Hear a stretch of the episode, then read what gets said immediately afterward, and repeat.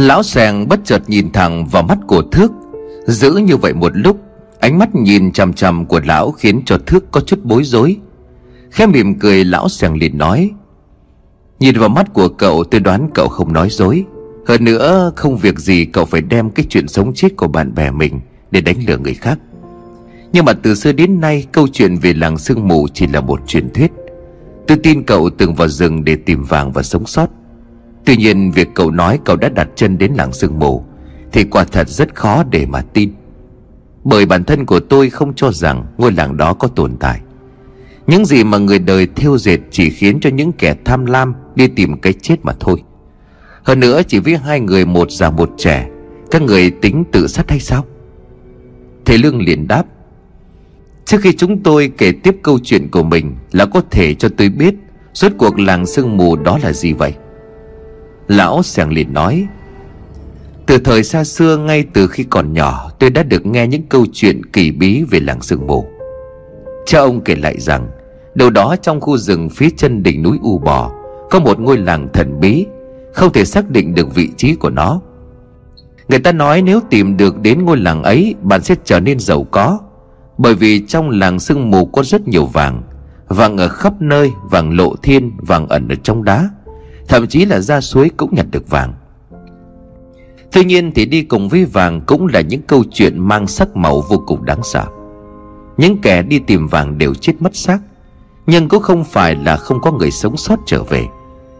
Nhưng mà những kẻ quay về từ trong khu rừng bí ẩn đó Không một ai tỉnh táo, Kẻ thì phát điên phát giải Kẻ thì chẳng biết bản thân của mình là ai. Thứ mà họ luôn miệng nhắc đến chính là ngôi làng thần bí, Với những thỏi vàng khắp mọi nơi Cùng với đó là sắc đẹp của phụ nữ sống trong ngôi làng.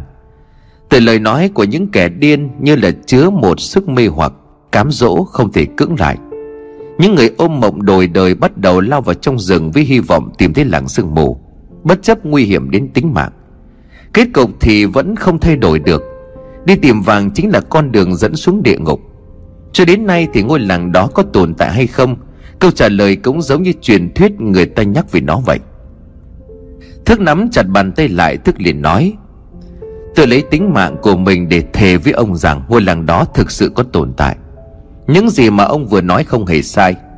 Ở nơi đó có vàng, Rất nhiều vàng. Bản thân chúng tôi đã tìm được vàng.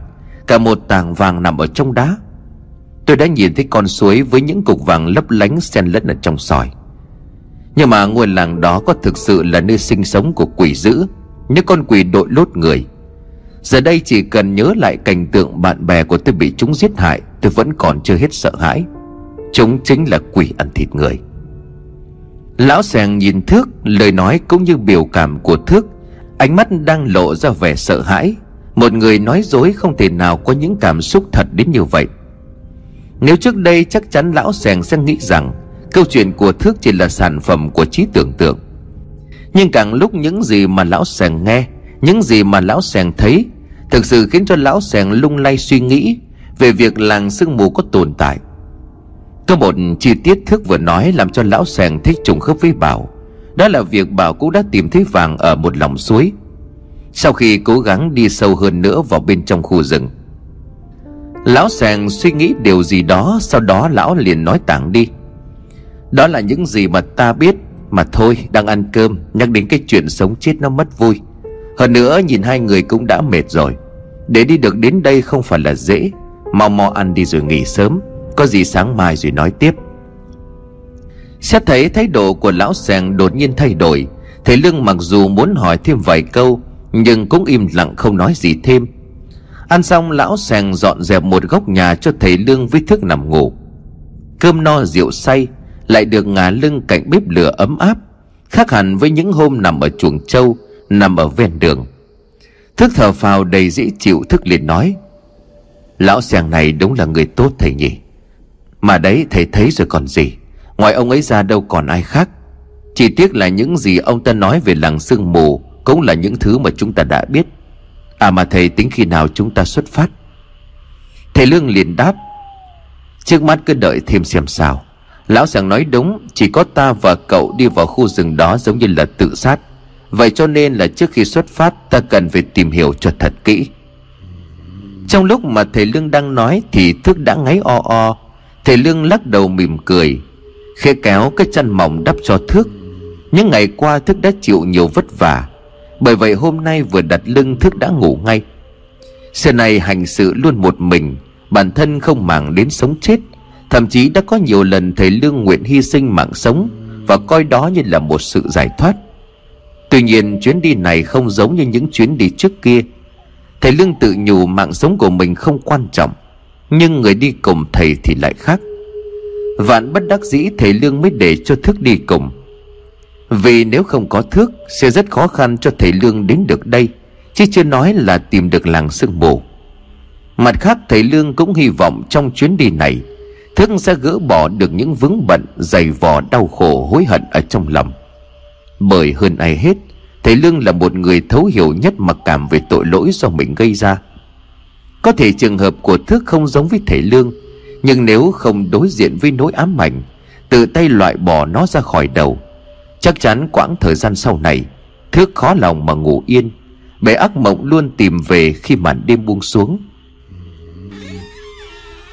Lát sau, lão sèn mở cửa bước vào. Nghe thấy tiếng ngáy của thước, Lão sèn nghĩ cả hai đã ngủ. Lão sèn tìm một thứ gì đó xong lại đi ra. Lão nhẹ nhàng khép cánh cửa cố không tạo ra tiếng động. Lão ngồi ở ngoài đó một mình, Trời hôm nay có trăng. Dưới ánh trăng sao lão sèn liền giã giã quyết quyết. Lão thông qua một cái ống tre nhỏ bằng nửa cổ tay. Lão phết mỡ gà rồi lại trộn trộn. Cuối cùng lão phết cái thứ đen đen đó vào lỗ nhỏ trên ống tre, Xong chầm lửa. Mùi thơm đặc trưng len lỏi cả vào bên trong nhà nơi mà thầy Lương đang nằm. Thầy Lương khẽ mở mắt, thầy Lương liền nói, Lão cũng đang đợi giống như ta sao, Lão sáng Tuy nhiên cho đến nửa đêm, Lão sáng đi vào trong nhà. Thầy Lương chỉ nghe được tiếng thở dài não nề của lão. Trước khi lão nằm xuống cái phản rồi dần chìm vào giấc ngủ.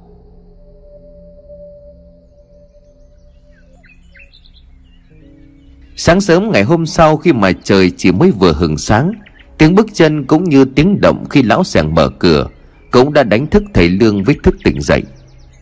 Thế hai vị khách đã thức dậy, lão sẻng liền vội nói, ấy chết, vẫn còn sớm, Hai người cứ ngủ tiếp đi. Chắc tại tiếng kẹt cửa khiến cho hai người tỉnh giấc. Thầy Lương liền đáp, Không có sao, Tôi cũng đã ngủ đủ rồi. Dậy sớm hít thở không khí trong lành cũng là một điều tốt.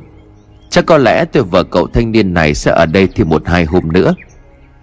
Vậy nên lão có việc gì thì cứ giao cho chúng tôi, coi như vậy mới được áy náy. Lão Seng liền cười rồi nói, Tưởng ở lại vài tháng hay cả năm, Chứ một hai ngày thì đâu có gì chứ. Cũng chẳng có việc gì đâu, đừng có ngại. Mở cửa bước ra bên ngoài, Trời vẫn còn mờ hơi sương, Nhưng phải nói không gian vô cùng thoáng đãng. Đất trời cây cỏ và cả những cơn gió Đem theo mùi hương của núi rừng thổi qua Cũng đủ làm cho tinh thần con người ta phấn chấn. Thước đi ra sau tính rửa mặt mũi Thì thấy chung nước cũng đã gần hết. Tiền thấy đôi thùng gỗ xếp ở ngay đó Thức xách thùng ra đằng trước rồi liền hỏi lão sàng. Nhà hết nước rồi, bây giờ lấy nước ở đâu? Lão chỉ để tôi lấy đem về. Lão sàng liền đáp ai cha, không có cần đâu, Cứ để đó. Một lát nữa trời sáng tôi tự mình đi lấy.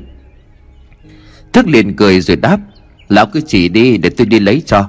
Dù sao tôi cũng muốn vận động một chút, Chắc mọi người thường phải đi vào trong rừng Rồi ra suối lấy nước có phải không? Lão Sèng liền lắc đầu rồi đáp, Không phải xa như vậy đâu. Ngày xưa đúng là như vậy, Mỗi lần lấy nước chúng tôi đều phải đi vào ven rừng.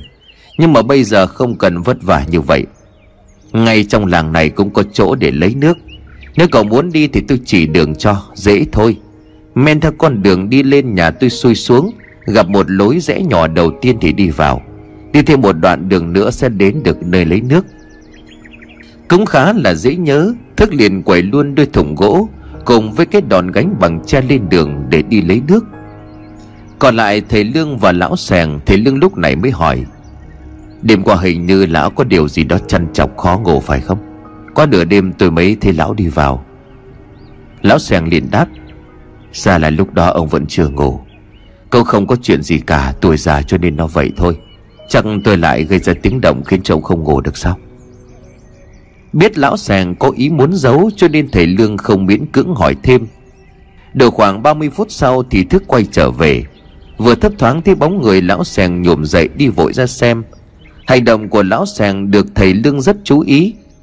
Nhìn thấy thước lão sèn thở hắt ra, Nhưng lão cũng lập tức đỡ thùng cho thước Cái chung của lão sèn cũng chỉ đổ hai thùng nước là đầy. Xong xuôi, thức đi ra đằng trước, Ngồi xuống lau mồ hôi, Thức liền khoe với thầy Lương. Trông thế mà chỗ lấy nước của người dân ở đây đẹp lắm đấy thầy à Mà nước trong mắt lạnh lắm, Còn xây được cả một bể chứa nhỏ nữa. Trong lúc thước còn đang nói Thì lão sèn vẫn hướng ánh mắt ra phía con đường nhỏ. Thầy Lương lại hỏi Hình như là lão đang chờ ai, có phải không? Lão sàng thoáng giật mình Nhưng lão trả lời, Không, tôi đâu có chờ ai chứ. Thầy Lương liền cười rồi đáp, Từ đêm qua cho đến sáng nay, Lão cứ nhấp nhòm chẳng yên, Mắt luôn hướng ra bên ngoài. Khi nãy thấy bóng người lão còn tưởng ai đó Cho nên vội chạy ra xem.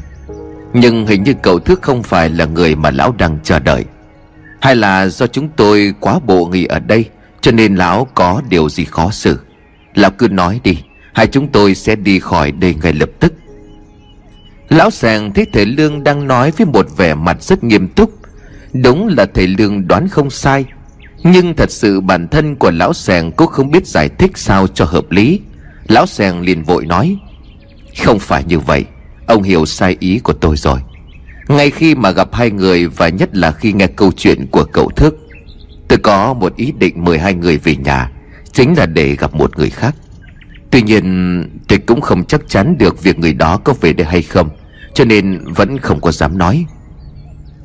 Thầy Lương lại tiếp tục nói, Có phải người mà lão muốn nói đến Cũng đang tìm kiếm thứ gì đó Ở trong khu rừng nơi mà đỉnh U Bò có phải không? Lão sàng nhìn thầy Lương ngạc nhiên, Sao sao ông lại biết? Thầy Lương chưa trả lời hết Thì từ bên ngoài, Có một bóng người vừa xuất hiện. Thoáng thấy người đó, Lão sèn liền cười lớn. Lão chỉ tay rồi nói mừng rỡ. Giàng ơi, cậu ta về rồi. Người vừa trở về đó chính là Bảo. Bảo cũng đã vào trong rừng cho đến ngày hôm nay, Đã là sang ngày thứ tư. Đây cũng là khoảng thời gian mà Bảo đi lâu nhất từ trước đến nay. Chính vì vậy mà cả đêm ngày hôm qua Lão Sèng lo lắng đứng ngồi chẳng yên. Nhìn thấy Bảo thức ấp úng hỏi thầy Lương, Thầy tài thật đó, Làm sao thầy biết được lão Sèng đang đợi ai? Hơn nữa còn nói chính xác việc người này đang đi rừng. Thầy Lương liền mỉm cười rồi nói, Một lát nữa ta sẽ giải thích sau, Nhưng mà đây mới chính là người mà ta đang chờ đợi. Thấy có người lạ không biết phải dân ở bản Cho nên Bảo có chút đề phòng. Bảo liền hỏi, Đây là... Lão Seng liền trả lời, Hai người này đi đến đây thì không tìm được chỗ ngủ, Cho nên ta mới mời họ về nhà. Họ không phải là người xấu. Còn có một chuyện nữa, đó là trong hai người, Có một người trở về từ sâu bên trong khu rừng đó, Và người này còn nói đến làng sương mù. Nghe xong lời nói của lão sèng Bảo sững sờ đến rơi cả chiếc ba lô đang đèo trên vải xuống đất. Nhìn chằm chằm vào thầy Lương cũng như là thước, Trong khoảnh khắc Bảo đang mất bình tĩnh, Bảo lao tới túm chặt vai của thước rồi Bảo hỏi dồn dập, Là ai? Ai trong hai người đã đến làng sương mù? Là là cậu, là ông? Ngôi làng đó thực sự có tồn tại phải không? Lão sàng kéo bảo ra, Lão sàng liền nói, Kìa, cậu phải bình tĩnh lại, Cậu đang làm cho họ sợ đấy. Nhìn ánh mắt của Bảo Thức cảm thấy Bảo có chút gì đó không giống với Khuông khi nhắc đến làng sương mù Dường như Bảo đã quá sốt sắng Thức liền nói, Là tôi. Tôi là người sống sót trở về từ làng sương mù. Có vẻ như anh cũng đang tìm kiếm ngôi làng đó có phải không? Bất chợt Bảo dừng dừng nước mắt, Bảo gật đầu lia lịa. Mặc dù chưa biết lời nói của Thước có thật hay không, Nhưng suốt một năm qua, Đây là lần đầu tiên có người đồng tình với Bảo rằng Ngôi làng đó có tồn tại. Một điều gì đó đồng cảm Giúp cho ý chí trong Bảo ngày đang yếu ớt đi, Thì bỗng dưng lại bùng cháy trở lại. Bởi vậy quá xúc động cho nên Bảo liền khóc. Thầy Lương từ lúc gặp Bảo chưa nói một lời nào cả. Cái mà thầy Lương đang nhìn chính là những cảm xúc, Những biểu hiện trên khuôn mặt của Bảo Mọi thứ vẫn còn đang quá hỗn độn, Chưa rõ ràng. Nhưng thầy Lương thấy được trong Bảo đang có một điều gì đó phiền não. Có cả những nỗi hối hận. Trở về từ khu rừng, cơ thể của Bảo bị thương không ít. Bàn chân bật máu, Có những chỗ chảy máu được Bảo đắp lại bằng một vài thứ lá rừng nhai dã nát. Lão sàng liền lên tiếng nói, Về là tốt rồi, Có cái chuyện gì thì tất cả vào trong nhà đi rồi nói. Khi mà tất cả đang ngồi xuống quanh bếp lửa, Cũng đã chấn tĩnh lại, Lúc này Bảo mới hỏi Thước có thật là anh đã từng đặt chân đến ngôi làng đó không? Thức liền trả lời, Tôi lấy tính mạng của mình ra để thề với trời đất. Nếu tôi nói sai, tôi lập tức sẽ chết. Bảo lúc này liền tiếp tục, Vậy ngôi làng đó nằm ở đâu? Có thể chỉ đường cho tôi được không? Thước liền lắc đầu nói, Bản thân tôi vô tình đi đến đó. Lúc trở ra tôi cũng không còn tỉnh táo, Cho nên tôi cũng không biết đường dẫn đến ngôi làng đó. Hơn nữa, nếu anh là người đã từng đi vào khu rừng ấy, Chắc chắn anh cũng nhận ra. Có một điều kỳ bí nào đó đang diễn ra ở trong khu rừng. Không thể xác định được phương hướng Cũng như định hình, Luôn thay đổi chỉ trong khoảng một thời gian. Bảo liền tròn mắt rồi nói, Đúng là như vậy. Đó cũng chính là lý do vì sao suốt một năm qua, Tôi vẫn chỉ loanh quanh ở trong khu rừng.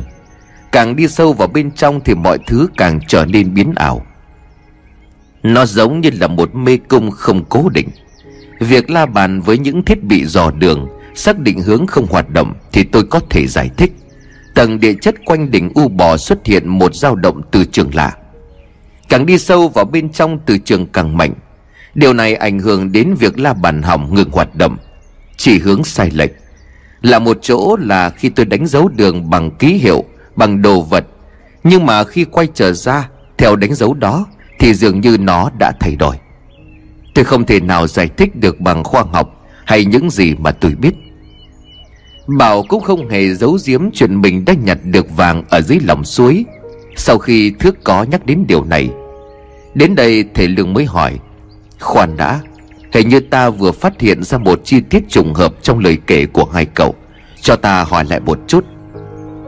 Nghe thầy Lương nói như vậy Thì tất cả bỗng dừng lại. Vẫn chưa hiểu ý của thầy Lương thức liền hỏi, Có vấn đề gì vậy thầy? Thầy Lương liền đáp, Ta còn nhớ lúc còn ở nhà bắc mừng cậu đã kể lại, Lần đầu tiên các cậu tìm thấy vàng là ở một con suối có phải không? Thức gật đầu bảo cũng nói, Đúng rồi, cả tôi cũng vậy. Số vàng tôi tìm được đúng là ở dưới lòng suối. Có phải ý của ông đây chính là điểm giống nhau? Tôi và Thức đều tìm thấy vàng ở chung một con suối. Thầy Lương lắc đầu rồi nói, Không, ta không khẳng định điều đó. Mặc dù nó cũng có khả năng xảy ra. Tuy nhiên xác suất rất thấp, Bởi khu rừng rộng lớn cũng có những con suối, Nhánh suối chảy khắp nơi. Nhưng đây cũng là một điểm trùng khớp. Còn một điều nữa mà ta đang nghĩ đến. Thước liền thắc mắc, Là điều gì à? Thầy nói luôn đi.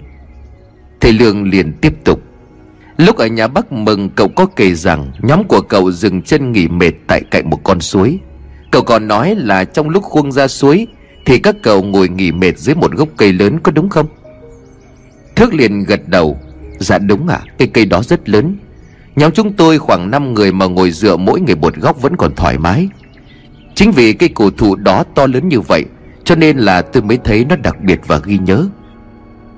Quay sang nhìn Bảo, khi nãy trong lời kể của Bảo Bảo cũng có nhắc đến những cây cổ thụ khác biệt hoàn toàn với bên ngoài bìa rừng. Sau khi Bảo mạo hiểm đi sâu vào bên trong, Bảo nuốt nước bọt rồi nói Tôi cũng nhìn thấy một cây cổ thụ lớn, Chẳng lẽ em Thầy Lương liền nhau mày nói, Cậu chắc chắn chứ? Bảo liền trả lời, Tôi chắc.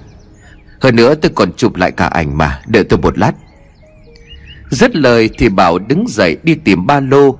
Bảo lấy ra trong đó những bức ảnh do chính tay của mình đã chụp. Bảo liền nói, Đây là ảnh do chính tay tôi đã chụp để phục vụ cho việc vẽ bản đồ định hình. Cho nên khi đến những nơi khác biệt, tôi chụp lại ảnh để lưu lại. Bảo lựa rồi đưa ra bức ảnh chụp cây cổ thụ anh vừa nhắc đến. Quả thật đó là một cái cây rất lớn. Nó hoàn toàn khác với những cây còn lại thế cầm tấm ảnh nhìn cho thật kỹ, Thầy Lương hỏi Thước. Đây có phải là nơi mà cậu cùng các bạn đã dừng lại nghỉ ngơi? Thước liền lắc đầu. Không phải. Cây cây này tuy cũng lớn, Nhưng cũng không phải là cây cây mà tôi đã thấy. Hơn nữa, địa hình của nơi đây cũng bằng phẳng hơn. Chỗ mà tôi dừng chân khá là gồ ghề, Có những hòn đá tàng nằm rải rác xung quanh thân cây. Tuy không phải, nhưng mà dường như là nhìn rất quen, Mà trong rừng nhìn đâu cũng giống thì phải. Thầy Lương nhìn vào bức ảnh một hồi Hình ảnh không được rõ nét do khi chụp bị thiếu ánh sáng. Nhưng những đặc điểm cần chú ý đã được thầy Lương luận ra. Thầy Lương liền lẩm bẩm. Cây cổ thụ, cây suối và tìm thấy vàng. Không tự nhiên những thứ này lại tập trung tại một chỗ. Chẳng lẽ đó lại là... Nhìn thước thầy Lương liền hỏi. Lúc nghỉ ở cây cổ thụ đó Các cậu có dùng gì đến lửa hay không? Thước liền trả lời. Có, Còn ít cả củ rừng với rau rừng nữa. Khi mà dừng chân lại nghỉ chân, Chúng tôi có nhóm lửa rồi cùng nấu nướng, Ăn dằn bụng trước khi đi tiếp. Tiếp tục nhìn Bảo Thầy Lương hỏi một câu tương tự, Bảo cũng trả lời. Tôi cũng dùng lửa, Nhưng không phải nấu nướng gì cả. Tại lúc đến được cái chỗ cây ấy, Tôi bị thương ở bắp chân. Vết thương không sâu, nhưng do đi lại cho nên chảy máu khá nhiều. Lúc ấy cũng không tìm được lá cầm máu. Cho nên tôi bắt buộc phải ngồi tại gốc cây Và dùng lửa hơi nóng con dao đi rừng Để cầm máu tạm thời trước khi xe áo băng bó lại. Lão sèng xác nhận điều này rồi nói Cũng chính vì vết thương đó cho nên hôm sau cậu mới mắc phải cơn sốt rừng. Không ngờ cậu lại liều lĩnh đến như vậy. Thầy Lương khẽ mỉm cười, Có vẻ như thầy đã phát hiện ra được một điều gì đó. Thầy Lương liền gật gù rồi nói, Ra là như vậy. Tuy hai nơi mà hai cậu đến không có giống nhau, Nhưng đó lại được sắp xếp dựa trên ngũ hành. Lão Sàng liền hỏi, Ngũ hành là gì à Thầy Lương khẽ cười rồi từ tốn giải thích, Trong triết học cổ Trung Hoa, Tất cả vạn vật đều được trời sinh ra và chuyển hóa qua năm trạng thái gọi là ngũ hành. Trong đó ngũ là chỉ năm loại vật chất, Bao gồm kim, mộc, thủy, hỏa, thổ. Còn hành là chỉ mối liên hệ của năm loại vật chất đó. Kim là kim loại, Mộc là gỗ, Thủy là nước Hỏa là lửa, Thổ là đất. Có ngũ hành tương sinh, Ngũ hành tương khắc, Ngũ hành chuyển hóa. Đây chính là điểm trùng hợp ta đang suy luận qua lời kể của cả hai cậu. Bảo Linh nói, Ý ý của ông là Thầy Lương liền tiếp tục. Đúng, Ý của ta chính là nơi hai người đặt chân đến Có sự sắp đặt liên quan đến ngũ hành. Đầu tiên là phải nhắc đến Chính là cây cổ thụ đại diện cho mộc. Tiếp theo, con suối đại diện cho thủy. Nữa là vàng các cậu tìm thấy được đại diện cho kim. Tiếp nữa, khi các cậu dùng lửa chính là đại diện cho hỏa. Còn thổ, ta không cần giải thích, chắc ai cũng đã hiểu. Tất cả những điều đó đã khẳng định vị trí của hai cậu dừng chân là tập hợp đầy đủ các yếu tố của ngũ hành. Không phải tự nhiên các cậu nhìn thấy vàng đâu chỉ khi có thêm lửa thì đầy đủ năm loại vật chất, khi đó vàng mới xuất hiện. Điều này cũng giải thích cho việc tại sao có những kẻ chỉ mới vừa đặt chân vào rừng đã nhặt được vàng. Còn có những kẻ cả đời không thể thấy, dù chỉ là bụi vàng mà thôi. Thước liền hỏi, nhưng mà tại sao lại phải sắp đặt ngũ hành ở những chỗ đó? Thầy Lương liền trả lời, Tại sao thì ta chưa rõ, Nhưng vạn vật đều bắt nguồn từ ngũ hành. Thế cho nên là việc có người sắp đặt các yếu tố ngũ hành ở trong rừng Đương nhiên phải có mục đích. Có thể là một dạng trận pháp, Cũng có thể là một cách nhử mồi, Dùng vàng để câu người. Thước liền lẩm bẩm, Nếu mà dùng vàng để dụ người Thì chẳng phải chỉ cần bỏ vàng ở đó là xong. Cần gì phải rắc rối đến như vậy? Bảo lúc này liền nói, Muốn làm như anh nói thì cần phải có rất nhiều vàng. Hơn nữa, cái gì tìm được quá dễ dàng Sẽ khiến cho con người ta trở nên dễ dãi. Nhưng sẽ ra sao nếu như trong số hàng trăm người đi tìm vàng, Chỉ có một người tìm được? Lúc đó, sự cạnh tranh là vô cùng lớn. Chính vì không phải ai cũng tìm thấy vàng, Tuy nhiên vàng được tìm thấy lại là sự thật. Lão Sèng nói thêm vào lời của Bảo, và như vậy sẽ lôi kéo được rất nhiều kẻ mang lòng tham đi tìm kiếm vàng. Thầy Lương thở dài rồi nói, Chính là như vậy. Cho dù đó có liên quan đến trận pháp Hay đơn giản chỉ là mồi nhử, Thì kẻ sắp đặt những thứ này Đang muốn che đậy một âm mưu đáng sợ. Chẳng ai tự nhiên bày trận pháp ở trong rừng, Và cũng không phải tự nhiên vàng khiến cho con người ta phải mở mắt, Sẵn sàng vong mạng đi tìm kiếm. Thước, Cậu còn nhớ ta đã từng nói gì về tên mò chốc ấy chứ? Thước liền ấp úng trả lời Lão Lão ta là một loại thầy mò độc địa đáng ghê tởm. Thầy Lương liền nói, Đúng vậy, Nhưng bây giờ thì ta còn biết thêm. Ngoài độc địa và ghê tởm ra, Lão ta thực sự đáng sợ. Cậu nói đúng, Hắn ta chính là một con quỷ. Đang trong lúc căng thẳng Thì bỗng nhiên bụng của Bảo sôi lên vì đói.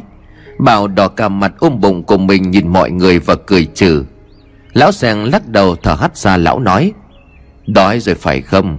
Nhìn mặt của cậu kia, Thức ăn đem theo chỉ đủ dùng cho ba ngày. Chắc suốt từ tối qua đến giờ Chưa có được ăn gì. Để tôi đi nấu chút đồ ăn cho cậu. Giờ thì rửa mặt mũi Và thay bộ quần áo hôi rình này ra được rồi đấy.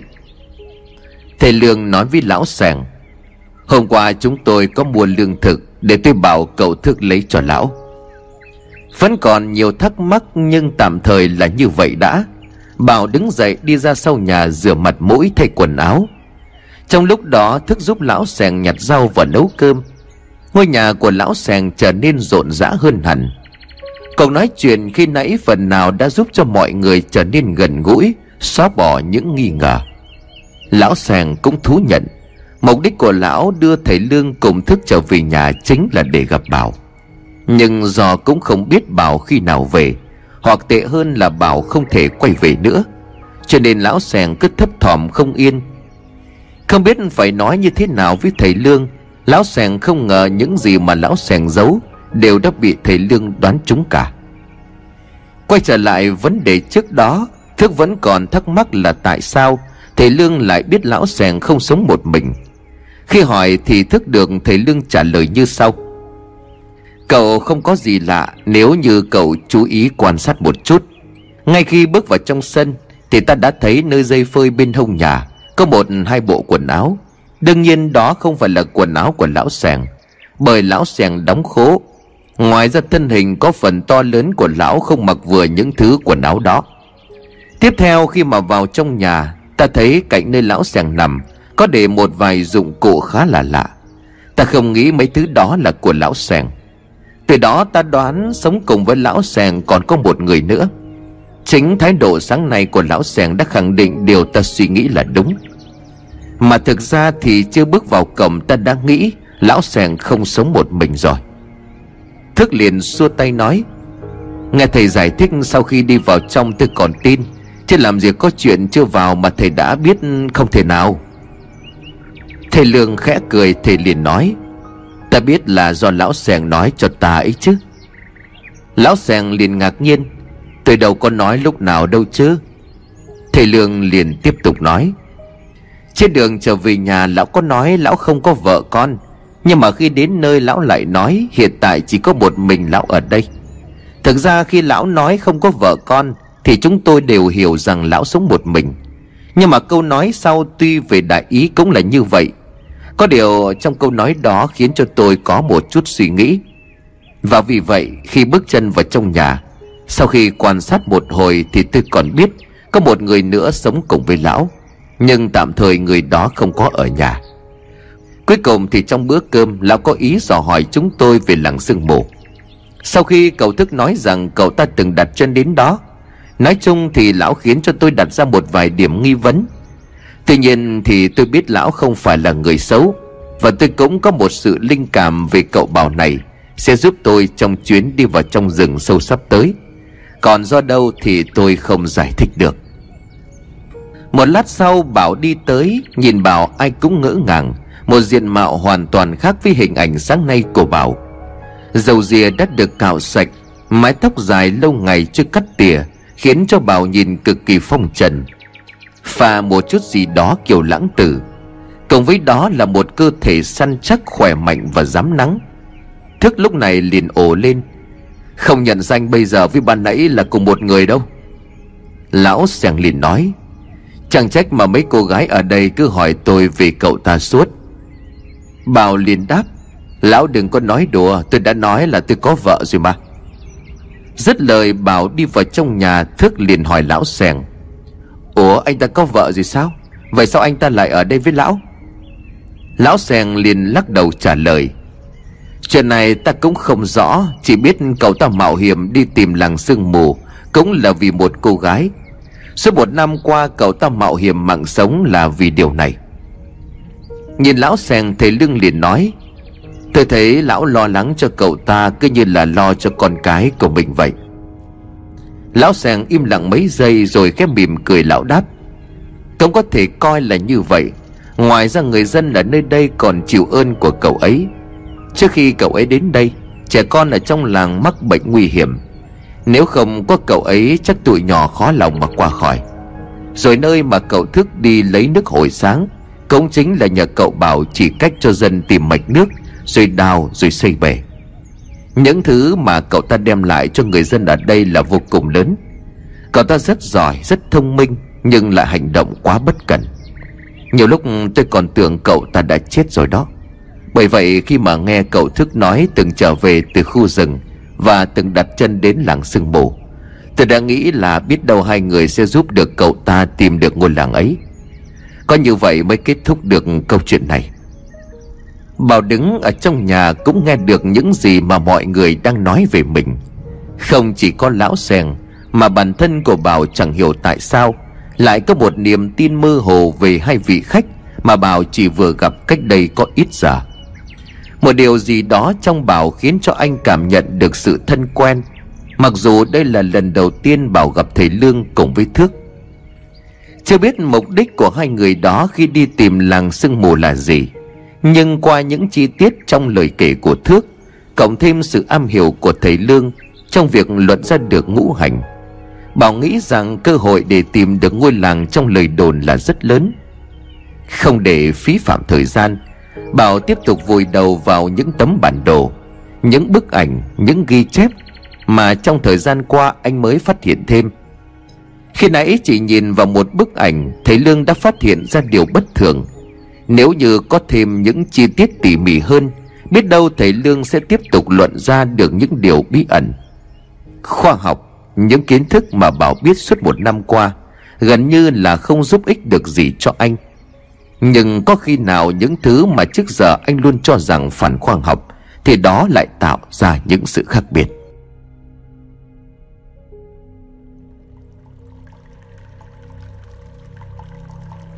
Lúc này tại làng sương mù, Sâu bên trong một chiếc hang, Ánh đốt cháy sáng rực, Đang tiến vào bên trong là những bước chân của đám hậu cận, Luôn túc trực bên cạnh lão mò chốc. Chúng đang áp giải thêm một người khác. Trong hàng hắn đang ngồi trên một chiếc ghế đá có hình thù cổ quái, Không ai khác đó chính là mò chốc. Xung quanh vị trí hắn ngồi là vô số những bộ xương người chất lên thành đống. Những cái đầu lâu đã khô trắng, Có những cái chuyển sang màu đen kịt. Khẽ cúi xuống ngay phía dưới chân, Mo chốc lựa một chiếc đầu lâu rồi dơ lên cao tầm mắt để nhìn ngắm. Vừa nhìn, lão vừa nhuận miệng cười một cách đầy kinh dị. Vừa lúc đó, tiếng của một trong những bốn tên hầu cận vang lên. Thưa ngài, Chúng tôi đã đưa người mà ngài yêu cầu đến đây. Khét đầy người bị áp giải lên phía trước Người này xuất hiện với một gương mặt ngây dại. Dưới ánh mắt vô hồn không chút cảm xúc, Đứng bất động như một cây gỗ, Mo chốc nhẹ nhàng đặt cây đầu lâu đang cầm ở trên tay xuống thành ghế. Lão bước tới gần kẻ vừa được đưa đến, Nhìn thẳng vào khuôn mặt của kẻ vô hồn kia, Lão liền cười rồi nói, Đã hơn một năm nay, Không có thêm những tên tìm đến nơi này nữa. Có vẻ như là đám người bên ngoài kia đã dần sợ hãi. Hoặc chúng đã trở nên thông minh hơn. Điều này thực sự không tốt với chúng ta một chút nào cả. Ta cần một nguồn nguyên liệu lớn cho kế hoạch sắp tới. Ta muốn có thật nhiều máu tươi, Loại máu chưa từng bị nhiễm độc hay làm nhiễm bẩn. Và ngươi Ngươi sẽ trở thành người được giao để thực hiện nhiệm vụ này.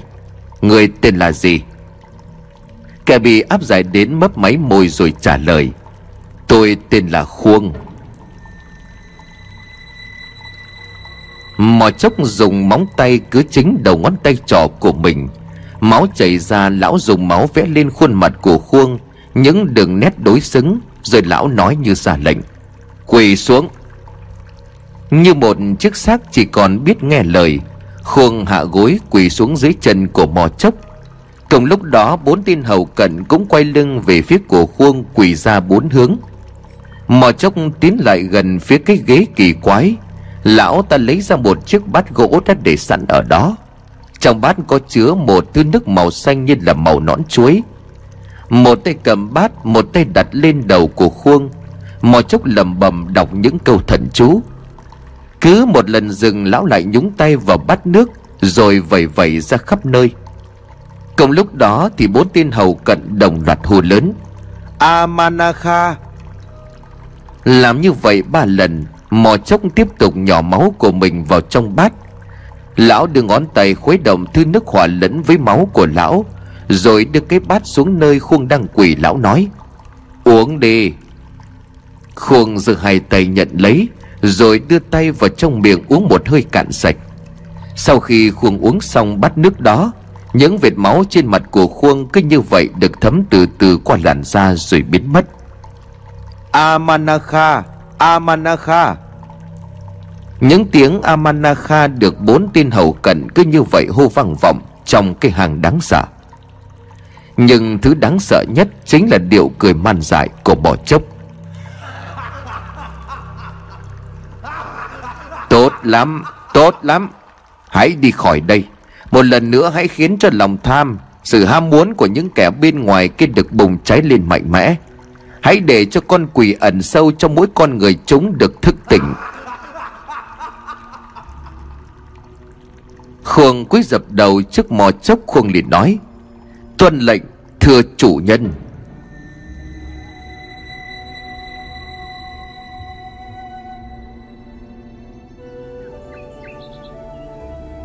Buổi trưa cùng ngày tại nhà của lão sèng Tận dụng tối đa thời gian, Sau khi ăn xong mọi người tiếp tục ngồi lại để bàn chuyện về làng sương mù. Trước đó, Bảo đã có chuẩn bị tất cả những gì mình tìm hiểu được về khu rừng nơi chân đỉnh núi U Bò. Từ những bức ảnh, những nghiên cứu, những ghi chép, các sự kiện đã từng xảy ra trong quá khứ tại vùng đất kỳ bí này.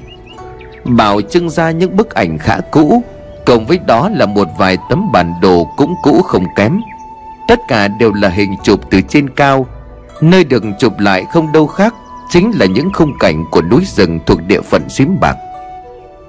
Phần cuối cùng của dãy Hoàng Liên Sơn và núi U Bò hiên ngang Sừng sững chìm trong mây mù quanh năm suốt tháng.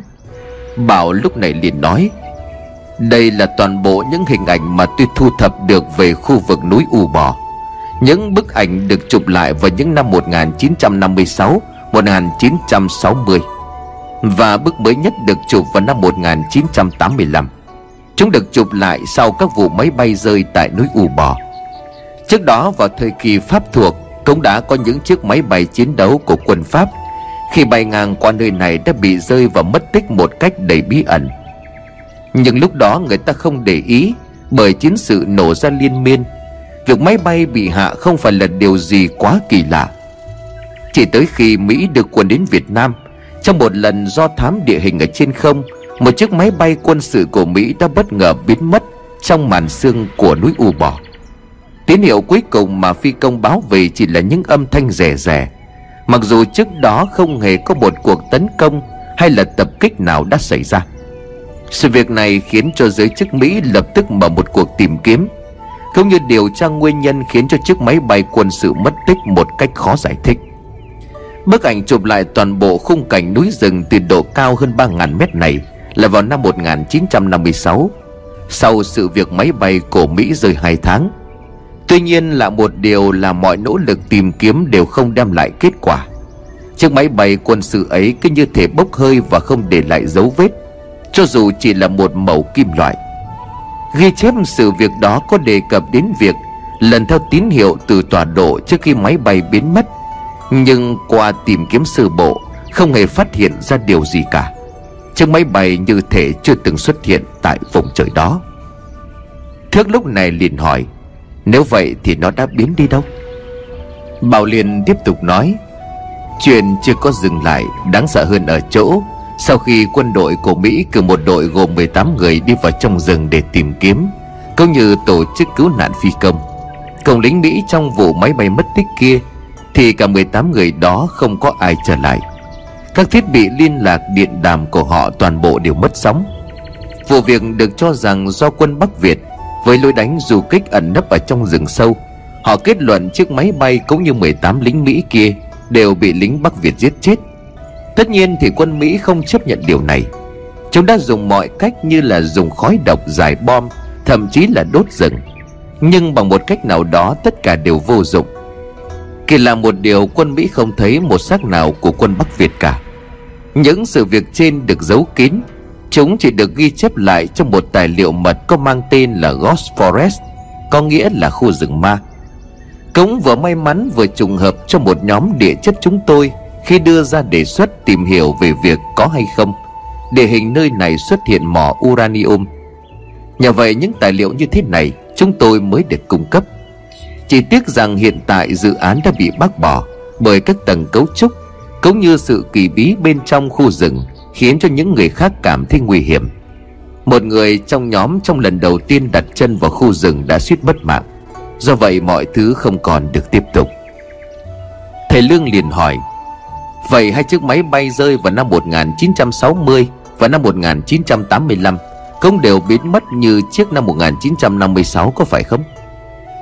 Về điểm này thì Bảo tiếp tục đưa ra những bức ảnh khác. Lần này là những bức ảnh chụp cận cảnh xác máy bay. Bảo trả lời câu hỏi của thầy Lương.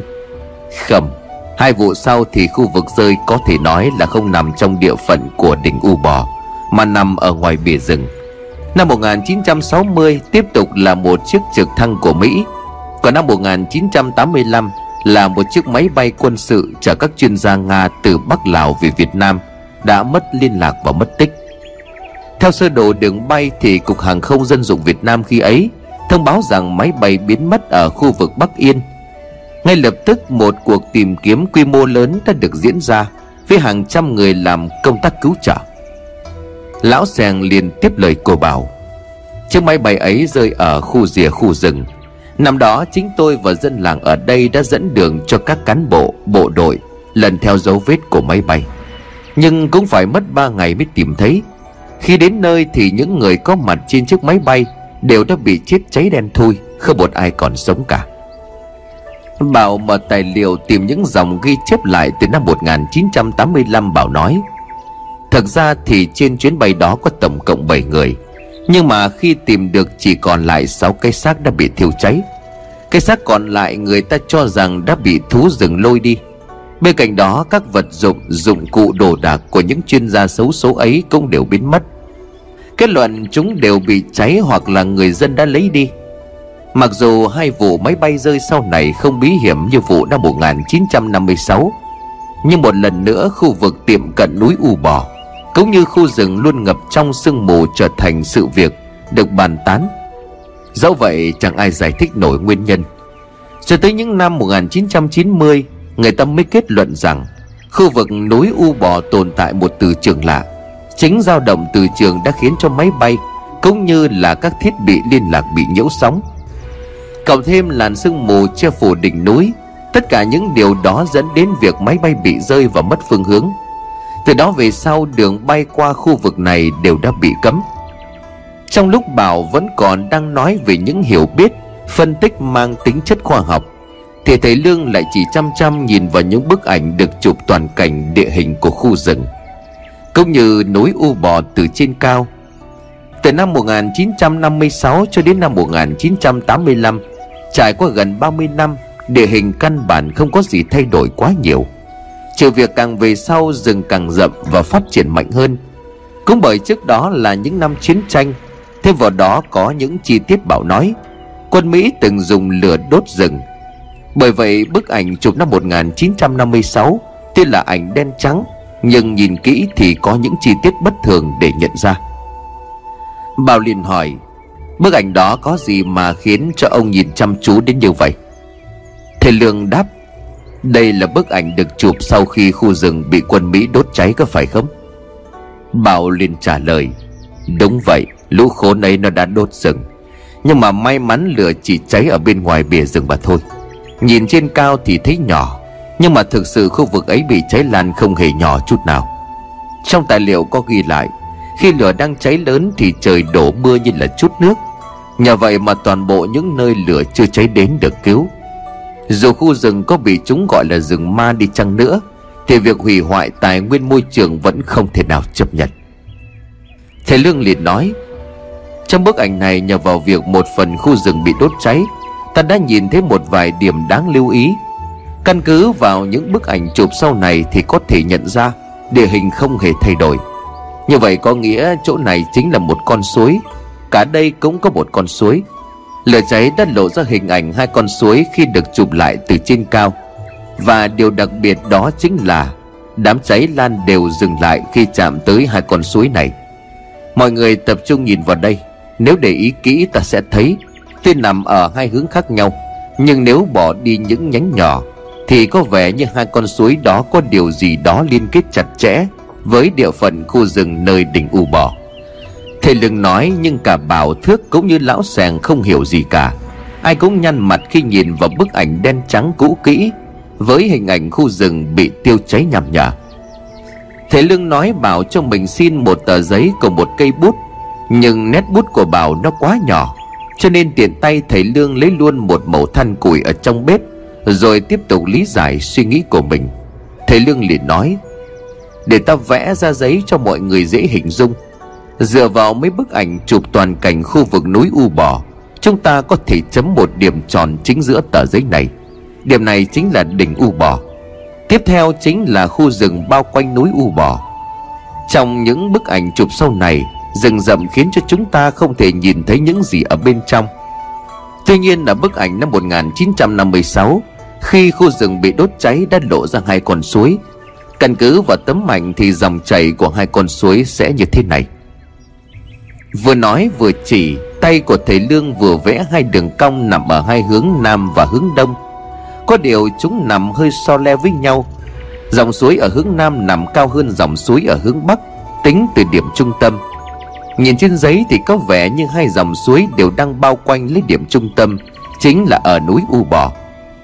Thầy Lương liền tiếp tục nói, Vì khu rừng bị đốt cháy ở mạn Nam và một phần trích Đông, Nhưng nếu như đúng như ta dự đoán, Thì ở hướng Bắc cũng sẽ có một dòng suối bao quanh núi U Bò như thế này, Và nó sẽ nằm cao hơn dòng suối ở hướng Đông. Tương tự như vậy, Hướng Tây cũng có một dòng suối, Và nó cũng sẽ nằm cao hơn so với hướng Bắc và hướng Nam. Như vậy chúng ta có một sơ đồ như thế này. Bốn dòng nước bao quanh đỉnh núi nằm ở bốn hướng Đông Tây Nam Bắc, Nhưng lại có vị trí không đồng nhất. Từ đó sẽ tạo thành trận tứ thủy. Khi bước vào tứ thủy sẽ luẩn quẩn đi lòng vòng rất khó để tìm được đường ra. Bởi sự sắp xếp của mỗi dòng suối tại mỗi hướng, Ta tạm gọi là cửa, đã được bày thêm trận ngũ hành. Đó là lý do vì sao những người từng đặt chân vào khu rừng này đều nói địa hình luôn có sự thay đổi thực ra thì chúng không thay đổi, mà toàn bộ khu rừng đã bị chấn bởi tứ thủy trận. Càng đi sâu vào thì sẽ càng khó trở ra, thậm chí là không thể tìm được đường quay lại. Bảo sừng sốt nhìn vào những gì thầy lương vẽ ra trên giấy, thực sự nó như một mê cung. Nhìn thì rất đơn giản, nhưng đó là khi không có rừng cây, không có núi đá. Còn bây giờ thì Bảo đã hiểu Tại sao suốt một năm qua Bảo chỉ đi lòng vòng, Không thể định hình được địa hình. Bảo liền ấp úng nói Nói như vậy chẳng lẽ điều này là do con người tạo ra? Thầy Lương liền đáp, Kẻ bày ra tứ thủy trận với một phạm vi lớn như vậy, Chắc chắn không phải là con người bình thường. Nếu như ta đoán đúng, Thì ngôi làng mà cậu đang tìm kiếm, nó sẽ nằm đâu đó quanh chân núi U Bò Tuy nhiên thì để tìm thấy nó thì không phải là chuyện dễ. Việc chiếc máy bay quân sự biến mất không một dấu vết vào năm 1956 cũng như là cho đến nay Không ai xác định được vị trí của ngôi làng. Cho dù là có người từng đặt chân đến đó Đủ để hiểu rằng Lão thầy Mo Không Phải gọi lão ta là thầy phù thủy mới đúng. Lão phù thủy ấy đã tạo ra một kết giới không thể xâm phạm từ bên ngoài. Lão ta làm tất cả những chuyện này rốt cuộc là để che giấu thứ gì đây? Bảo run giọng hỏi Thầy, thầy phù thủy Sao lại có thầy phù thủy ở đây? Thầy Lương liền nói Kẻ mà ta vừa nói đến là Mo Chốc. Chính hắn đã gây ra những cơn ác mộng, Những vụ mất tích tại khu vực núi U Bò Trong suốt gần 40 năm qua. Không, Sự tồn tại của hắn chắc chắn còn lâu hơn như vậy. Không giấu gì cậu, Ta lặn lội đến đây, Chính là muốn tìm và diệt trừ hắn. Một tên phù thủy đáng ghê tởm, Vô cùng đáng sợ. Lúc này thầy Lương mới để Thước kể lại toàn bộ những chuyện đã xảy ra với nhóm của Thước. Trong chuyến đi vào rừng tìm vàng cách đây 2 năm về trước Tất cả những gì mà Thước biết Từ tên của những người trong nhóm Cho đến nỗi ám ảnh đầy chết chóc với cái tên mò chốc Cùng với làng sương mù. Khi một lần nữa phải nhớ lại từng cái chết mà mình tận mắt chứng kiến Thước lại thêm một lần nữa run lên vì sợ hãi Vì giận dữ, vì uất hận. Ngay cả lão sèng khi nghe thước tả lại cảnh bường bị giết rồi cho sắc lên cây cành tùa nằm trên bàn như một vật tế thần. Để rồi sau đó bị một sinh vật kỳ dị xé tỏa cơ thể chui ra ngoài. Ngay sau đó, lão mò chốc nhai sống sinh vật ấy một cách thỏa mãn. Chỉ nghe như vậy thôi cũng khiến cho lão sẻng cũng như bảo thi dùng mình sờn gai ốc. Có một điều mà bảo thắc mắc bảo liền hỏi. Mò chốc đáng sợ như vậy thì bằng cách nào anh lại trốn thoát được khỏi nơi đó? Hơn nữa anh có nói lão thầy mo kia đã bỏ ngài tất cả những người ở trong nhóm. Thức nghe vậy thì trả lời, Điều này đến ngay như tôi cũng chưa thể hiểu được một cách rõ ràng, Bởi sau khi tận mắt chứng kiến cái chết của tùa, Tên thầy mo đó lại không giết tôi ngay. Hắn tiếp tục giam giữ tôi trong căn nhà gỗ. Nỗi sợ hãi đó khiến cho tôi chỉ muốn chết đi ngay lập tức. Và sự thật là tôi đã treo cổ tự tử. Nhưng trước khi mất đi ý thức Tôi nghe thấy một giọng nói vang lên ở trong đầu. Giọng đó nói với tôi là đừng chết, Cô ta sẽ giúp tôi thoát khỏi nơi đó. Bảo liền hỏi tiếp, Vậy sau đó thì sao? Thức liền đáp, Đến khi tôi tỉnh lại, Thấy mình đang nằm trên một chiếc giường Và thời gian thì đã trôi qua hơn một năm. Những gì xảy ra trong một năm ấy, Ban đầu tôi không nhớ được gì cả. Những mảnh ký ức hỗn loạn cứ như vậy hiện lên trong đầu. Nó làm cho đầu của tôi muốn nổ tung. Mọi cảm xúc đau đớn, sợ hãi, dằn vặt ập đến. Những hình ảnh đáng sợ ám ảnh ùa về. Cũng may mà nhờ có thầy Lương đây, Cho nên tôi mới trở lại bình thường. Và cũng chính thầy Lương đã giúp tôi giải ngày độc trùng. Theo những gì mọi người kể lại, Trong khoảng hơn một năm đó, Tôi phát điên lang thang đầu đường xó chợ, Ngồi ở bãi rác. Hàng ngày tôi được một ông chủ quán ăn cho đồ ăn. Tôi điên dại như thế đến khi thầy Lương xuất hiện và ra tay cứu giúp. Khi tỉnh táo, những ký ức xảy ra trong khoảng thời gian tôi ở trong khu rừng, Ở làng sương mù tôi vẫn nhớ như in. Cứ như thể chúng vừa xảy ra ngay ngày hôm qua vậy. Lão Sèng liền thốt lên, Thật khó mà tin nổi. Trong khu rừng ấy thực sự tồn tại một ngôi làng đáng sợ vậy sao? Khẽ nuốt nước bọt, lão Sèng liền nói tiếp, nhưng mà nghĩ kỹ lại thì điều này giải thích vì sao? Bên cạnh cái tên làng sương mù, Cũng có những người gọi nó với cái tên là làng quỷ. Thầy Lương bấy giờ mới lên tiếng. Thực ra cũng không khó tin lắm đâu. Sở dĩ cậu thước thoát được khỏi ngôi làng đó là nhờ vào một người khác. Một người đã chết, Một linh hồn chưa cam lòng rời khỏi trần gian, Bởi vẫn còn mang theo uất hận, Vương vấn chưa được giải tỏa. Chính linh hồn này là người đã nhập vào thước Trong lúc thước mất đi ý thức. Có thể coi như là gần mất mạng. Từ đó dẫn đường chỉ lối cho thước chạy thoát. Và cũng chính linh hồn cô gái đó Trong suốt hơn một năm Đã ngăn cản không cho ngài độc trùng giết chết thước Khi tôi gặp họ. Có thể nói trong nhóm của thước Cậu ta rất may mắn Khi là người nắm giữ di vật của người đã chết Cho nên thoát chết. Vì thương cảm cũng như kính phục linh hồn cô gái ấy, cho nên tôi quyết định giúp cho cô ấy có thể siêu thoát. Lão sàng liền ngạc nhiên. Di vật của người chết là sao à Ông có thể nói rõ hơn được không? Thức đứng dậy đi về chiếc ba lô của mình. Thức mở ba lô rồi lấy ra một chiếc hộp nhỏ. Bên ngoài còn được bọc một lớp vải trắng cực kỳ cẩn thận. Tiếp tục ngồi xuống trước ánh nhìn đầy tò mò của lão sàng cũng như bảo.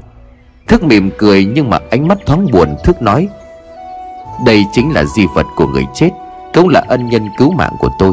Sau này tôi mới biết giọng nói vang lên trong đầu của tôi, Trong khi tôi đang cố giết bản thân của mình, Là giọng nói của linh hồn một cô gái đã gá vào cái vật này.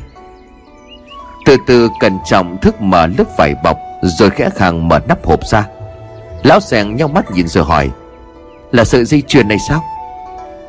Trong lúc thầy Lương Thước cùng với lão sèn đang chăm chú nhìn vào sợi dây chuyền, thì bảo bất giác chống tay, Ngờ người về phía sau trong ánh mắt bàng hoàng một cách cùng cực Miệng mấp máy không nói thành câu Bảo liền run giọng nói Đây, đây, đây là Thức liền hỏi Anh sao vậy, có chuyện gì sao? Thầy Lương với lão sèn không hiểu Bảo bị làm sao Nhưng nhìn mặt của Bảo lúc này đang tái nhợt đi Mồ hôi đổ đầy ra ướt hết khuôn mặt. Bất chợt Bảo đưa tay giật lấy sợi dây chuyền Thức đang cầm Thức liền quát Khốn kiếp anh làm trò gì đấy hả? Trả lại mau cho tôi. Hành động sỗ sàng của Bảo khiến cho Thức nổi điên, Bởi Thức coi sợi dây chuyền này như một báu vật. Hơn nữa, đây còn là di vật của người đã chết. Thức định lao đến đánh cho Bảo, Thì thấy Lương cùng lão sèn kéo người của Thức lại. Hai ông già cũng chưa hiểu tại sao Bỗng dưng Bảo trở nên như vậy. Nhưng khi tất cả cùng nhìn về phía của Bảo Thì họ thấy, Bảo nhìn sợi dây chuyền đang nắm trong tay Với hai hàng nước mắt chảy xuống không ngừng. Bảo vừa khóc vừa nói trong đau khổ. Đây, đây, đây là sợi dây chuyền của tôi. Bất giác cả ba người Thầy Lương Thức và Lão Sàng đều nói chung một câu. Không thể nào. Nhìn về phía của Thước Bảo nói trong nghẹn ngào. Anh đã lấy sợi dây chuyền này ở đâu? Thước liền trả lời. Tôi nhặt được nó trong một ngôi nhà sàn bằng gỗ. Lúc đó chúng tôi bị người của Mo Chốc truy đuổi Bắt buộc chúng tôi phải chạy sâu vào trong rừng. Mặc dù khu rừng ấy đối với chúng tôi là hoàn toàn khác lạ, Một khu rừng với những cây cổ thụ vô cùng to lớn. Bảo liên tiếp, Trong khu rừng ấy chỉ có duy nhất một ngôi nhà sàn gỗ phải không? Thức liền gật đầu rồi nói, Đúng vậy, Nó giống như một ngôi nhà bị bỏ hoang. Khi tôi bước vào cũng có những vật dụng, Nhưng mà chúng đều đã mốc xanh hư hỏng, Không có ai sống gần đó cả. Khi ngủ ở góc nhà, tôi vô tình nhặt được sợi dây chuyền này. Và luôn giữ nó ở bên người. Thực sự, nó là của anh sao? Nghe đến đây thì Bảo bỗng quỷ gối xuống, Mái tóc dài phủ kín cả khuôn mặt. Bảo nấc lên những tiếng đầy nghẹn ngào. Có lẽ ai cũng hiểu được lý do tại sao Bảo lại đau khổ đến như vậy. Sáng nay, thầy Lương và Thức được lão Sèn kể lại rằng, Lý do mà Bảo mạo hiểm tính mạng, Sống chết bằng mọi cách đi tìm làng sương mù Là vì một cô gái Lúc này đây cầm sợi dây chuyền ở trên tay Bảo tự hồ như là một người không còn ý thức. Những giọt nước mắt vẫn còn đang rơi xuống nền nhà Khiến cho ai cũng phải thương cảm. Bảo áp sợi dây chuyền vào trong lồng ngực. Sương em chết thật rồi sao? Tâm trí rối loạn Không chịu chấp nhận những gì mình vừa nghe. Bảo cố gắng tìm ra một lý do để phủ nhận. Bảo đứng dậy rồi nhìn thầy Lương Nhìn Thước Bảo gần giọng nói Không cô ấy không thể nào chết được. Chỉ là các người nhặt được sợi dây chuyền này mà thôi. Điều này không chứng minh được điều gì cả. Thức anh phải trả lời tôi. Lúc nhặt được sợi dây chuyền anh có thấy gì khác không? Ví dụ như là xương người ai sắp chết chẳng hạn. Thức liền lắc đầu rồi nói Không, không có những thứ đó. Bảo liền cười rồi nói Đây, thấy chưa? Nếu như Dương chết thì ở đó phải thấy xác chứ. Chỉ là cô ấy làm sơ dậy truy truyền mà thôi. Dương chưa chết Dương không thể nào chết được. Tôi sẽ quay lại đó để tìm cô ấy. Và cô ấy cũng nói là, cô đợi tôi. Các người đừng có bịa chuyện. Làm gì có hồn ma nào cá vào sự di chuyển này chứ? Tôi không tin, Tôi không tin. Cô sợi di chuyển nghĩa là xưng thực sự trong ngôi làng ấy. Sương Anh sẽ đi tìm em. Hãy đợi anh, Sắp rồi. Bà mở cửa đi ra bên ngoài, Thức định chạy theo nhưng thầy Lương cũng như lão xẻ ngăn lại. Thầy Lương liền nói, Cứ để kệ cho cậu ấy. Lúc này đây suy nghĩ đó chính là thứ khiến cho cậu ấy muốn sống. Để cậu ấy đi đi. Lão Sàng nhìn thầy Lương rồi hỏi Nhưng có thật sự câu chuyện mà hai người kể khi nãy, Câu chuyện linh hồn cô gái chết đã gá vào sự di chuyển là có thật. Thầy Lương liền trả lời, Chắc lão cũng hiểu, Một ông già như tôi không lặn lội nguy hiểm, Thậm chí là sắp tới đây phải bỏ mạng nơi rừng thiêng nước độc, Chỉ là để bịa ra một câu chuyện không có thật. Thì ra sợi dây chuyền có liên quan đến cậu ta. Chẳng trách ngay khi vừa gặp tôi đã cảm thấy có điều gì đó quen thuộc. Không phải là chúng tôi tìm đến nhà của lão, Mà chính sợi dây chuyền này đã dẫn đường cho chúng tôi đến đây. Lão sèng dù không muốn, Nhưng những gì xảy ra cho tới bây giờ Khiến cho lão không thể tin được. Nhìn ra bên ngoài cửa, lão sèng ủ rũ rồi nói, Nếu như vậy thì cậu ta thật đáng thương. Tìm gặp cô gái đó chính là mong muốn lớn nhất của cậu ấy. Cho dù cậu ta không tin cô gái ấy đã chết, Thì việc tiếp tục dẫn thân vào khu rừng, Cậu ta cũng sẽ chết mà thôi. Vì sẽ chẳng bao giờ cậu ta tìm được cô gái đó nữa cả. Thầy Lương lúc này liền đáp Không Có thể vẫn còn có thứ mà cậu ta muốn gặp. Đây cũng chính là lý do lớn nhất để tôi tìm tên làng quỷ. Rời khỏi nhà của lão sèng Bảo chạy một mạch tới sườn đồi, Nơi có gốc chay già với tán rồng đang tỏa bóng mát. Thân thờ ngồi thụp xuống dựa lưng vào gốc cây, Tôi vẫn nắm chặt sợi dây chuyền. Bảo hướng tầm mắt nhìn ra xa Gục đầu vào gối Bảo buồn bã, nghẹn ngào không thốt nên lời. Có lẽ lúc này trong lòng của anh đang ngổn ngang những suy nghĩ, Đang mơ hồ không biết đâu là sự thật, Đang hoang mang lạc lối không thể xác định Mình sẽ phải làm gì tiếp theo. Làn gió hiu hiu sẽ thổi qua, Khiến cho lá cây khẽ rung rinh và lay động. Một chiếc lá rơi xuống vai của Bảo Tự hồ như là muốn an ủi anh một cách nhẹ nhàng.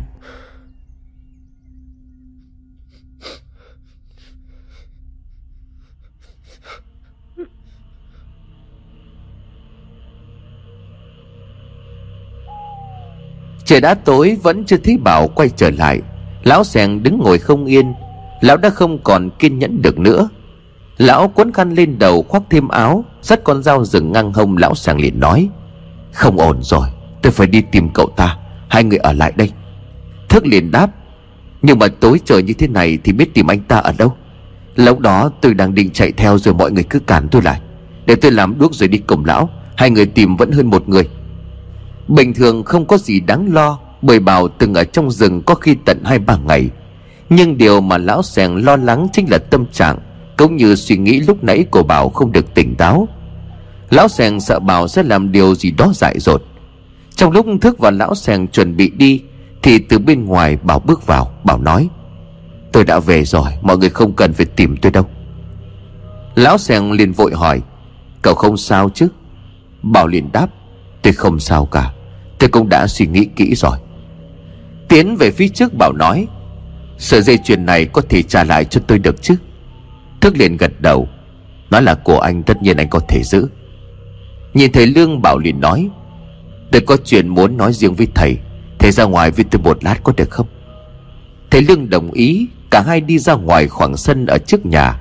Thức cùng với lão sen thở phào nhẹ nhõm, Ít nhất thì hiện tại Bảo cũng đã trở lại bình thường. Bên ngoài sân, Bảo dơ sợi dây chuyền lên bầu trời lấp lánh ánh sao, Bảo liền hỏi thầy Lương, Có thật là có một linh hồn đang gá vào sợi dây chuyền này không? Thầy Lương liền đáp, Nếu cậu đã không muốn tin Thì ta có nói thế nào Cậu cũng không cho đó là sự thật.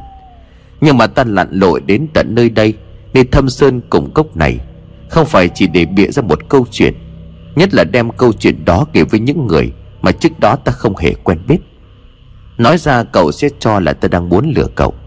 Nhưng mà ngay từ đầu có điều gì đó mách bảo ta rằng, Ở đây đây là nơi sự liên kết với sự di chuyển đã xuất hiện. Nhưng mà phải đến tận hôm nay ta mới biết điều đó là gì, Và đó chính là cậu. Ta không biết tên cô gái ấy, Ta cũng không biết cậu ở nơi đây. Có thể chỉ là một sự trùng hợp, Nhưng cũng có thể sự di chuyển đó đã đưa ta đến đây để gặp cậu.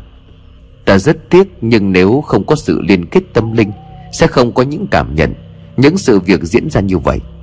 Vậy nên dù không muốn, nhưng ta cho rằng, người con gái mà cậu đang tìm kiếm đã bảo liền ngắt lời của thầy lương. Thầy không cần nói nữa, tôi đã hiểu hết rồi. Tôi đã gặp cô ấy hôm nay. Thầy lương ngạc nhiên hỏi, cậu nói sao? Cậu gặp cô gái đó bằng cách nào? Bao liền kể lại, sau khi rời khỏi nhà, tôi đã chạy lên đồi rồi tôi ngồi dưới một gốc cây chay già. Nước mắt của tôi không thể ngừng rơi. Mặc dù tôi đã cố gắng biện ra nhiều lý do để cho rằng Sương vẫn còn sống, Nhưng mà chẳng hiểu sao tim của tôi cứ đau quặn thắt lại. Tôi càng tự lừa dối bản thân của mình thì tim lại càng đau. Chẳng biết tôi đã ngồi đó khóc bao lâu, Chỉ biết rằng khi ngẩng đầu lên bốn bề xung quanh đã tối. Đột nhiên lúc ấy tôi nghe thấy một giọng nói quen thuộc vang lên đâu đó bên tai của mình. Đó là giọng nói của Sương. Sương đang gọi tên của tôi, Nhưng tôi lại không biết cô ấy đang ở đâu. Giọng nói đó bảo rằng tôi hãy nhắm mắt lại. Tôi làm theo và thực sự khi tôi nhắm mắt lại, Tôi đã nhìn thấy hình ảnh của Sương. Sương đứng trước mặt của tôi, Toàn thân như được bao phủ bởi một làn khói trắng. Khuôn mặt của Sương vẫn xinh đẹp như ngày đầu tiên tôi nhìn thấy. Nhưng ánh mắt của Sương đượm buồn. Cô ấy nói với tôi rằng em chết rồi, Nhưng anh phải sống, Bởi vì anh vẫn còn việc phải làm. Cứu lấy. Nói đến đây thì Bảo dừng lại Thầy Lương liền khẽ hỏi Kêu lê, điều gì? Cậu sao vậy? Sao đang nói cậu lại dừng lại? Bảo liền tiếp tục nói Tôi cũng không biết, Tôi chỉ nghe được lời của Sương đến đó mà thôi. Rồi Sương dần biến mất. Tôi mở mắt ra thấy mình đang nằm dưới gốc cây chay, Trong tay của tôi vẫn nắm chặt sợi dây chuyền. Tôi không còn thấy Sương đâu cả. Thầy từng nói trong sợi dây chuyền có tồn tại một linh hồn Đến lúc đó tôi đã tin rằng linh hồn đó là của Sương. Những gì tôi nhìn thấy, nghe thấy Tôi biết không phải là mơ. Tôi thực sự không còn muốn sống. Nhưng trước khi chết tôi muốn quay về đây để nói chuyện với thầy. Bởi thầy có nói linh hồn của Sương vương vấn tại cõi trần Là bởi vì còn khúc mắc chưa được giải tỏa. Phải chăng Sương nói câu cứu lấy Là cứu lấy linh hồn của cô ấy? Thầy Lương liền trả lời Không Tôi chưa thể nói chính xác. Nhưng trong khoảng thời gian dài ngày cho cậu thức Ta cũng phần nào lý giải được nguyên nhân Khiến cho linh hồn cô gái đó vương vấn lại cõi trần. Nếu cậu muốn nghe thì ta sẽ nói Nhưng đây cũng chỉ là phỏng đoán của ta mà thôi. Bảo liền gật đầu nói Thầy, thầy biết gì Xin thầy hãy nói cho tôi nghe. Thầy Lương liền nói tiếp Trước khi ta gặp Thước Ta có nghe những lời kể về cậu ấy. Trong khoảng thời gian Thước phát điên Và cậu ấy cũng sợ hãi mà bỏ đi. Bởi mỗi khi đêm xuống Thức lại lúc cười lúc khóc, Giọng nói của Thước cũng thay đổi.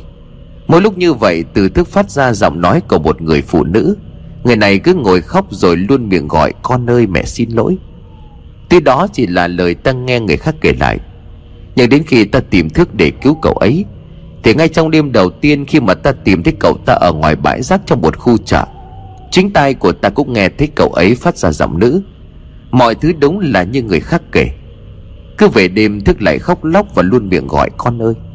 Trong khi đó thức chưa có con, Một người chết đi mà linh hồn không thể siêu thoát, ắt hẳn phải có tâm nguyện lớn chưa thể hoàn thành. Còn một điều nữa, sau khi thức được ta giải ngài, Cậu ấy cũng nằm mơ thêm một người con gái. Trong giấc mơ, cô ấy nói với cậu ấy rằng, cứu con của tôi. Chính vì vậy ta nghĩ rằng, Lý do khiến cô gái đó cố gắng lưu lại cõi trần là vì đứa con của mình. Rất có thể con của cô ấy cũng còn đang ở đâu đó trong làng sương mù. Cộng thêm việc cô gái ấy chết trong khi còn quá trẻ. Từ đây sẽ có thể kết luận ra Con của cô ấy đang gặp nguy hiểm Rồi đã chết và biến thành ma. Nhưng mà cô gái này vẫn đang tìm cách cứu lấy con của mình. Bảo dùng mình cảm tưởng như là vừa có một sự bút lạnh chạy dọc sống lưng Bảo nói với thầy Lương Liệu, liệu đó có phải là con của tôi không thầy? Thầy Lương liền đáp Chuyện này làm sao ta biết được? Nhưng mà trước đó cậu có nói là cậu đã lấy vợ. Phải chăng người đó chính là cô gái tên Sương? Bảo liền nói Tuy chúng tôi chỉ ở cạnh nhau một thời gian ngắn, Nhưng mà với tôi cô ấy chính là vợ của mình. Tôi đã thề rằng đời này kiếp này chỉ có một mình cô ấy mà thôi. Sợ dây chuyền chính là tín vật mà tôi trao cho cô ấy thay lời hẹn ước. Sương cũng chính là người đã cứu mạng tôi cách đây gần 3 năm về trước. Đó cũng là lần đầu tiên tôi đặt chân vào khu rừng Để khảo sát nghiên cứu của mình. Và lần đó bỏ mặc những cảnh báo về sự kỳ lạ, cũng như nguy hiểm ở trong khu rừng. Tôi và ba người nữa tạo thành một nhóm. Chúng tôi là những người chỉ tin vào khoa học, tin vào những hiểu biết của bản thân để mà tìm tòi mà khám phá. Tôi đã bị lạc không thức ăn la bàn, các thiết bị điện tử không hoạt động. Không biết những người bạn của mình đang ở đâu. Tôi lang thang trong rừng bốn ngày khi đó tôi cũng chẳng biết mình đang ở đâu nữa. Mắt hoa chân run, Tôi đã ngã xuống một vách núi. Đến khi tôi tỉnh lại, Người đầu tiên tôi nhìn thấy chính là Sương. Bỗng thầy Lương nghe ở phía sau lưng của mình có tiếng động, Là lão sèn cùng với thức đang lấp ló ở hiên nhà để nghe ngắm Bảo cất sợi dây chuyền vào trong túi áo, Bảo nói với thầy Lương, Chúng ta vào trong nhà đi, Tôi sẽ kể hết tất cả mọi chuyện cho mọi người cùng nghe. Những chuyện mà mấy năm qua tôi chưa từng nói với bất cứ ai cả.